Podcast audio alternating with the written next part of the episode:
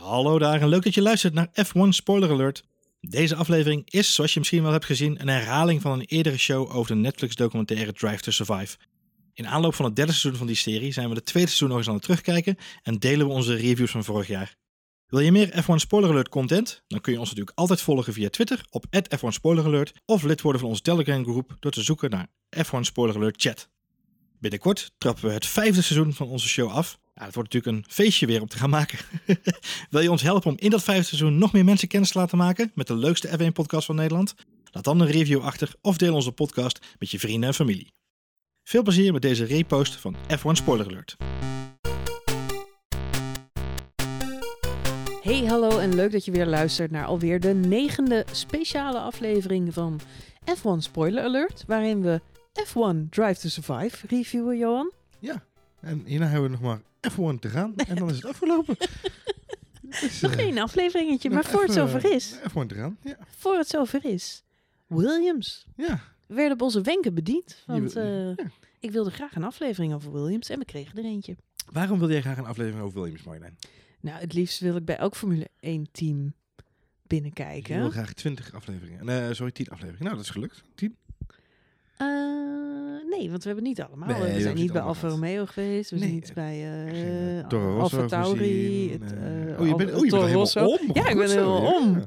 Nee, ik, ik heb ook geen, geen Racing Point gezien. Nee, ook niet. Daar Maar, hebben we waarschijnlijk een strolbreed in de weg gelegd. Ja. Maar goed. Waarom wilde ik Williams graag zien? Ja. Omdat ehm, het gaat natuurlijk niet zo goed met Williams. Maar ze zijn wel een van de teams die al het langst meedoet. En dat wordt ook mooi geschetst in, in deze aflevering. Eh, team met eh, rijke historie, grote successen. Eh, en ook een familiebedrijf. Echt een familiebedrijf. Ja, vind ik er ja. ook wel mooi aan. Het is natuurlijk ook het team met de enige vrouwelijke teambaas.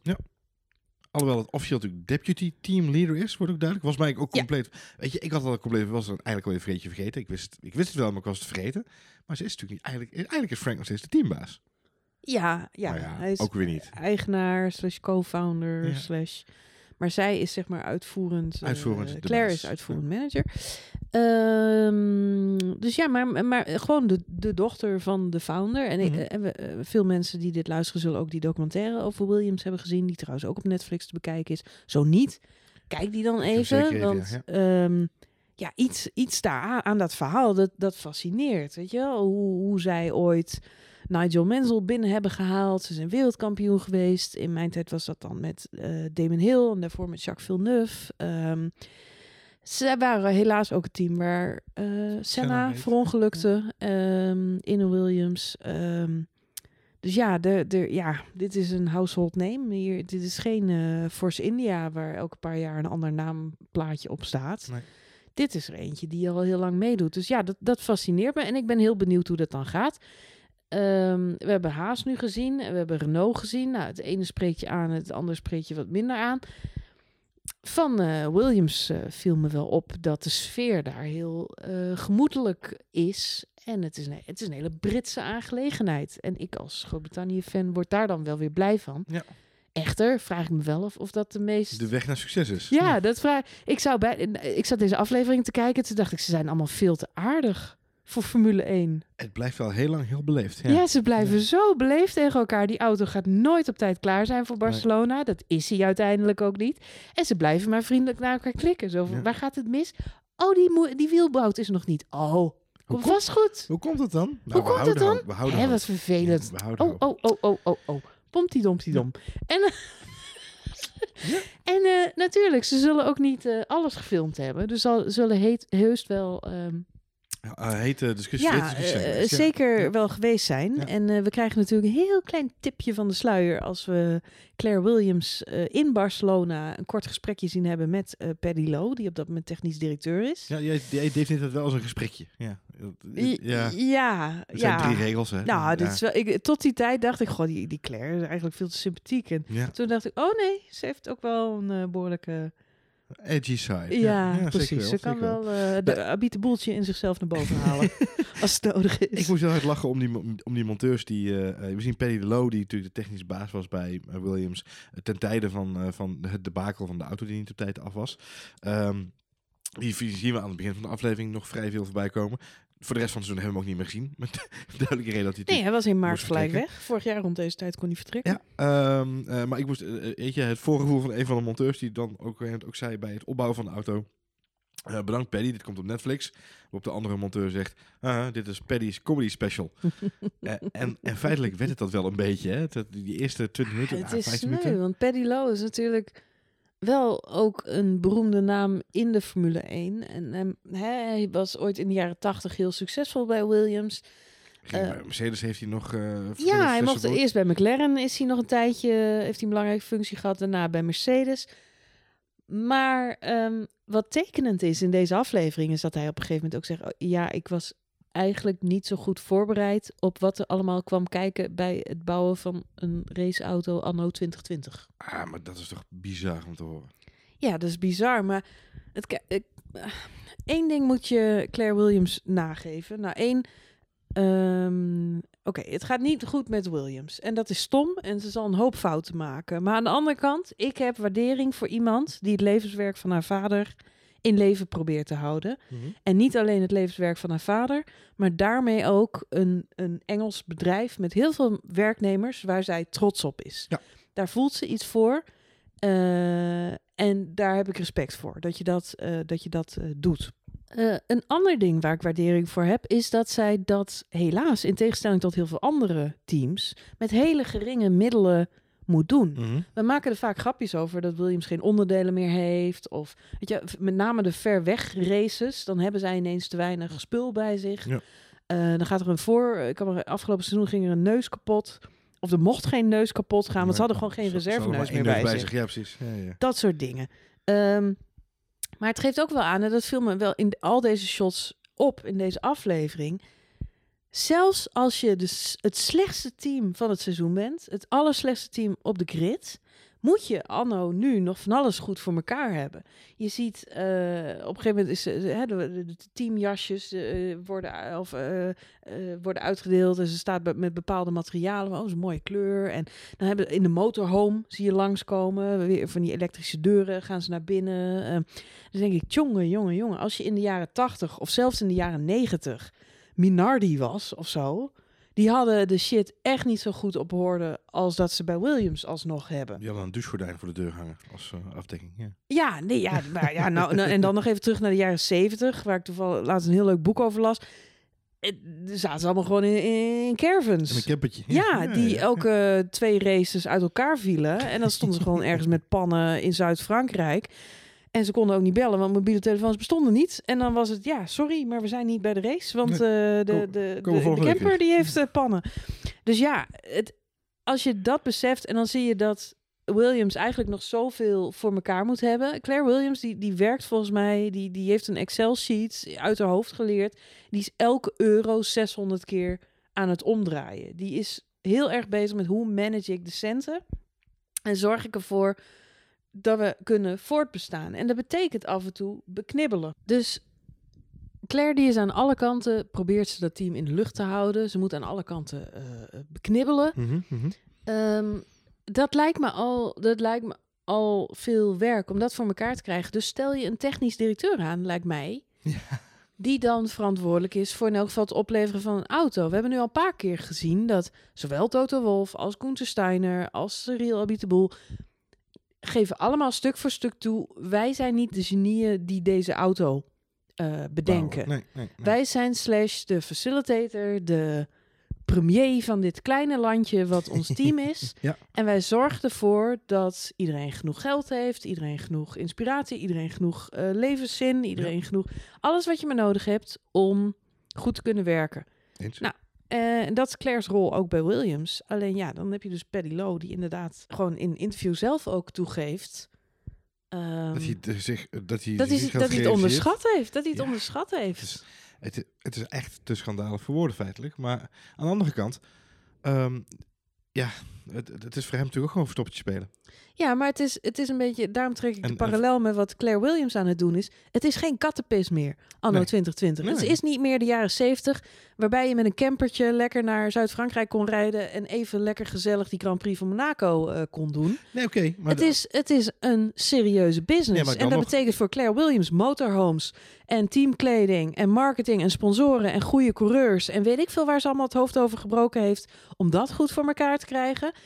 En Paddy die moet met een, goede auto op de proppen komen. En niet eentje van twee, eh, vijf jaar geleden, maar eentje die hè, een paar seconden tijdwinst oplevert. Snap je? Ja, ik snap het volledig. Alleen ik vraag me dan wel af hoe Pedelo daar überhaupt terechtgekomen is. Als hij, als hij daadwerkelijk inderdaad echt geen idee had dat het zo'n complexe zaak was. Dat Pedelo niet op het niveau was wat jij nu omschrijft. Hoe die dan zeg maar zich wel door de gesprekken heen heeft gevrongen met iedereen. Of dat het op basis van zijn, zijn, zijn resume is dat hij daar binnengekomen Hij is. is in 2017 bij Mercedes ook eh, vroegtijdig vertrokken. Exact. Ook eh, eerder de laan uitgestuurd. En ook bij McLaren is hij op zeker moment eh, uit zijn functie gezet. Dus het is al een tijdje en hij is daar ook niet technisch directeur geweest. Dus ja, de- het, het in elkaar zetten en opleveren van een Formule 1 auto Het was ook een gokje. was voor hem te hoog gegrepen. Het was ook een gokje wat Williams nam hier, kunnen we ze stellen. Ja, het was Ja. een gokje. En met de coureurs, denk ik, hebben ze dit afgelopen seizoen een hele goede gok gemaakt. Dat denk ik wel, ja. ja. Eh, dus daarvoor moet ik Claire echt eh, credits geven dat ze dat goed op orde had. Ze is er ook echt blij mee, hè, deze show. Ze is echt, ze, Ja. je ziet de glunder aan alle kanten. Dat is Ja, maar terecht. Ik bedoel, George Russell is gewoon... En dat vond ik trouwens wel mooi inkijkje ook in George Russell. Het is eh geoliede machine. Hij doet me een beetje denken aan, aan Max Verstappen. Heel erg met zijn rondetijden bezig. Eh, en, en consistentie is voor hem belangrijk. Het interesseert hem geen hol dat hij achteraan rijdt. Is heel vervelend. Als hij maar eh, in zijn rondetijden en in de data kan laten zien dat hij constant is. Dat Ja. hij geen auto's crasht. Dat hij... En hij is dus op een gegeven moment wel heel kwaad. Omdat door de auto, door de mechanica, zijn rondetijden heel inconsequent zijn. En dat is niet het visitekaartje wat hij af wil Nee. geven aan Mercedes. Want Nee. hij weet dat ze meekijken. Precies. Hij zegt het op een gegeven moment tegen een journalist ook. Hè? En, eh, Ja. Ze laten het als quote zien, maar dat is eigenlijk het moment waarop hij door laat schemeren hoe hij naar deze, naar deze situatie kijkt. Hij zegt ook gewoon, de mensen van Williams kijken met me mee, de mensen met, eh, van Mercedes kijken met me mee. Ja. En zij zien, ongeacht waar ik rijd, hoe ik presteer. Ja. En of ik nou 19e rij of eerste, dat maakt niet zo heel veel uit. Ja, het is eh, tactisch en intelligent. En, ehm, en eh, ik vond het ook leuk om Robert Kubica nog even snel in het voorbijgaan te zien. Jammer dat hij wat weinig aan bod was. Ja. Ehm, Zo snel hebben we op Kubica dit seizoen niet gezien. Nee, hij was eh, heel snel even erin Ja, en eruit. erin en eruit. Ja. Maar hij blijft toch ook wel een legende, hè? Dat hij inderdaad na acht jaar weer eh, terug is gekomen. Ja, En, daar is eh, eigenlijk te weinig. Jij zei terecht ook gedurende de Er is aflevering. eigenlijk te weinig er is aandacht te weinig voor aandacht voor geweest. Voor, voor zo'n miraculeuze return. Aan de andere kant, het was ook te- eigenlijk te, eh, eh, eh, te weinig glorieus. Ja, er er is wel veel aandacht, aan maar er is vooral veel aandacht geweest voor, voor het gegeven. Had hij het moeten doen? besteden. hij rijdt voor ja. spek en bonen precies. mee. Waarom zit hij er nou nog? En tegelijkertijd denk ik, net als al die andere gasten, tuurlijk willen ze Formule 1 rijden. Als je een plek in de Formule 1 krijgt, dan ga je toch niet langs de kant zitten. En ik vind eh, van, van Williams ook weer een eh, gedurfde zet dat ze hem eh, toch hebben gecontracteerd. Hij bracht veel technische kennis mee en hij kon goed communiceren over de ins en outs van die auto. Ja. Ik vind, eh, qua line-up had het gewoon goed voor elkaar. Ja, Vond vond het wel grappig. Ik moest denken aan, eh, eh, ze begon het verhaal over Kubica. Hij is net als een hond met een bot. Zodra hij beet heeft, laat hij eigenlijk niet meer los. En hij blijft maar doorgaan. Totdat hij technisch gezien alles op, op orde heeft binnen de, Ja. binnen de auto. En toen moest ik denken aan de anekdote van het stuurtje van dit jaar. Ik weet niet of je nog kan, kan herinneren. ja, ja, ja. Dat hij dat speciale stuurtje wilde hebben. En dat kwam geloof ik pas vier wedstrijden voor het einde van, de, van het seizoen of zo. Maar dat wilde hij per se hebben. En uiteindelijk kwam het er ook. En ja, of hij nou echt beter door gereden is, dat zullen we natuurlijk nooit weten. Maar het grappige is wel, hij bleef inderdaad zo volhardend in, in dat soort innovaties. Sommige dingen moet ik eh teambaas Claire echt, echt credits geven. Eh, d- heeft ze goed gedaan, heeft ze, heeft ze goed op orde. Eh, Line-up is er daar in elk geval eentje van. Aan de andere kant valt mij wel op, die auto die is niet op tijd klaar voor testen. Tuurlijk, dat kan een fout van Paddy geweest zijn of zijn team of wat dan ook. Maar onderaan de streep moet je haar er ook voor, verantwoordelijk voor houden. Ehm, en wat jij nu zegt, zo'n stuurtje wat maar niet afkomt. eh, ik heb het gevoel dat zij met een hele lange longlist werken. Die maar niet afkomt. Nee, De never ending to do De list. ja. never ending to-do list. En dat is zo frustrerend. En ik hoop wel dat ze dat eh, ja, dit seizoen toch een beetje getackeld hebben. Ze krijgen nu Latifi erbij. Ja. Eh, dat is weer een eh, geld, goudhaantje. Ja. Dus wederom een strategische zet van mastermind Claire Williams, die de toekomst van het, de familiebusiness Probeer het veilig te stellen. probeert veilig te stellen. Dus nu even geen kennis en kunde, maar gewoon keihard. Nee, maar goed, die hebben ze wel in de vorm van George Russell natuurlijk gewoon nog steeds. Ja, ze hebben boord. gewoon een topcoureur. Dus, eh, dus dat komt wel goed. Nou ja, cent hebben ze dan nu ook weer even wat extra De auto was er deze week in Barcelona. Ja, ze en hebben, ja, ze hebben een Mercedes motor, dus dat ziet er ook allemaal goed uit. Alleen ja, eh, volgens mij moeten ze ophouden wat eh, beleefd Brits naar elkaar te zijn en super sympathiek. Dat is hetgene waar ik me deze uitzending eigenlijk het meest over verbaasd heb. hè. Je hebt, je hebt, eh, er zijn een aantal dingen die ik terugzie waarvan ik weet, dat is ook de, de zonder daarmee ook een enige afbreuk aan iets te willen doen, maar dat is de vrouwelijke managementstijl, om het zo maar even te zeggen. De manier waarop zij met de mechanics omgaat, de, de check die ze bij ze doet over bepaalde de, de manier waarop ze vragen stelt. Het is empathisch management. Het empathisch management Ja. inderdaad is, het, het is een, een heel mooi en rijk contrast met eh, Toto Wolff en Gunther Steiner en, en. Je noemde ze net al heel even, of Christian Horner inderdaad. Dus we zien een heleboel mannen in deze serie. En het is heel fijn om dan even nu het empathische vermogen van een vrouw te zien. De manier waarop ze de, de, de, de, de troepen managt, om het zo maar te zeggen, op haar manier. Ehm, alleen op een gegeven moment zie je dat de optelsom van die manier van management voeren, plus inderdaad de overbeleefdheid van de Britse, eh, de Britse inborst. George Russell stopt met zijn auto voor fans en geeft iedere fan een handje en zegt bij iedere fan, nice to meet you. Ja, schattig. Heel schattig. Ik zie Lewis Hamilton niet naar iedereen zeggen, nice to meet you. Die is, daar, die is heel erg onbritst wat dat er gaat. Ja. Ehm, dus het is heel erg grappig om dat te zien. Ehm, eh, en op een gegeven moment ga je jezelf afvragen, oké, maar waar trek je de lijn, Claire? Want dat zul je wel moeten doen. Wil je nu eh, meters gaan maken met Ah, je... met je achter de schermen zal ze die lijn ook echt wel trekken. Daar ben ik van overtuigd. Zal wel moeten. Eh, Dat wil ik graag wat meer gezien. Ja, ik denk dat wij maar een tipje van de sluier zien. Ik denk dat het voor hun echt één grote financiële struggle is. Want naar de buitenkant, oké, dat motorhome staat er, maar ik denk dat zij zoveel minder geld hebben dan al die andere teams. Oh ja, absoluut. En daarmee ook minder mensen. En daarmee komen stuurtjes en auto's niet op tijd af. En het is hosselen, hosselen, hosselen voor die mensen. Je ziet het terug, en dat is eigenlijk hetgene waar ik heen wilde inderdaad. Je ziet het terug dat ze dus wel deze kant... Het is een PR-spin die ze toepassen. De manier wat ze van, in deze aflevering laten zien, het is de positieve kant van Williams. Terwijl ik juist denk, laat die harde kant ook maar zien. Want dan laat je in ieder geval zien dat je ook hè, als met een ijzeren vuist kan regeren als het nodig is. Eh, en de, de manier waarop dat echt kraakhelder wordt gemaakt wat mij betreft, is eigenlijk het laatste shot van de aflevering. Eh, waarin Claire Williams aan het einde van haar eh, shoot eh, eigenlijk klaar is met de interviewvragen beantwoorden. En ze kijkt de, de, de interviewster aan en ze zegt... hey, je hebt de laatste vraag niet gesteld. Over of dit het gevaar, de toekomst van Williams in gevaar brengt of niet. En toen dacht ik, ja, toen dat las, daar ga ik geen antwoord op geven. En toen zei de interviewster, oh, maar je mag wel als je wil. Ik dan, ja, dat is goed, dat wil ik wel. En vervolgens geeft ze een antwoord op waarin ze zegt, nee, de kracht van Williams, we blijven knokken tot het einde. Want wij zijn Williams, zijn we vechters.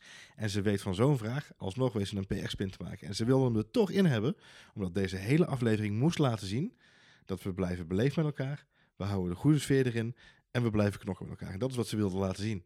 Dat heeft ze voor elkaar gekregen. Keep calm and carry on. Dat is het, dat is het, eh, het credo, ook hier weer. Het credo van Williams. Ja, ik hou er wel van. En niet te vergeten, deze aflevering begon met een van mijn favoriete momenten van 2019. Frank Williams in de auto met eh, Lewis Hamilton. Precies. Dat is een, een, een hilarisch moment. Oh, maar dan zie je ook Lewis Hamilton op zijn aller, allerbest. Een sympathiek vent. En ja, Dan nog één dingetje waar we dan deze review mee mogen afsluiten. Ja. Ik heb in deze aflevering geen enkele Daniel Ricciardo gezien. Oh, we hebben een Daniel Ricciardo vrije We hebben een aflevering. Daniel Ricciardo vrije aflevering. Niet waar. Dames en heren, Een primeur. enjoy. Ik heb wel net een gifje op Twitter gedeeld van Daniel Ricciardo. Oh, maar was dat tijdens de uitzending? dat was wel tijdens, eh, tijdens Ja, deze... ja. ja. Nee, dan telt hij niet. Nee, Nee. nee. We gaan door. eh. Nee, precies. We gaan door met de laatste aflevering, Drive to Survive. Aflevering 10, die heet Checkered Flag. En volgens mij wordt dat een hele mooie. Ik zag wat eh, preview shots en volgens mij wordt dit een mooie afsluiter.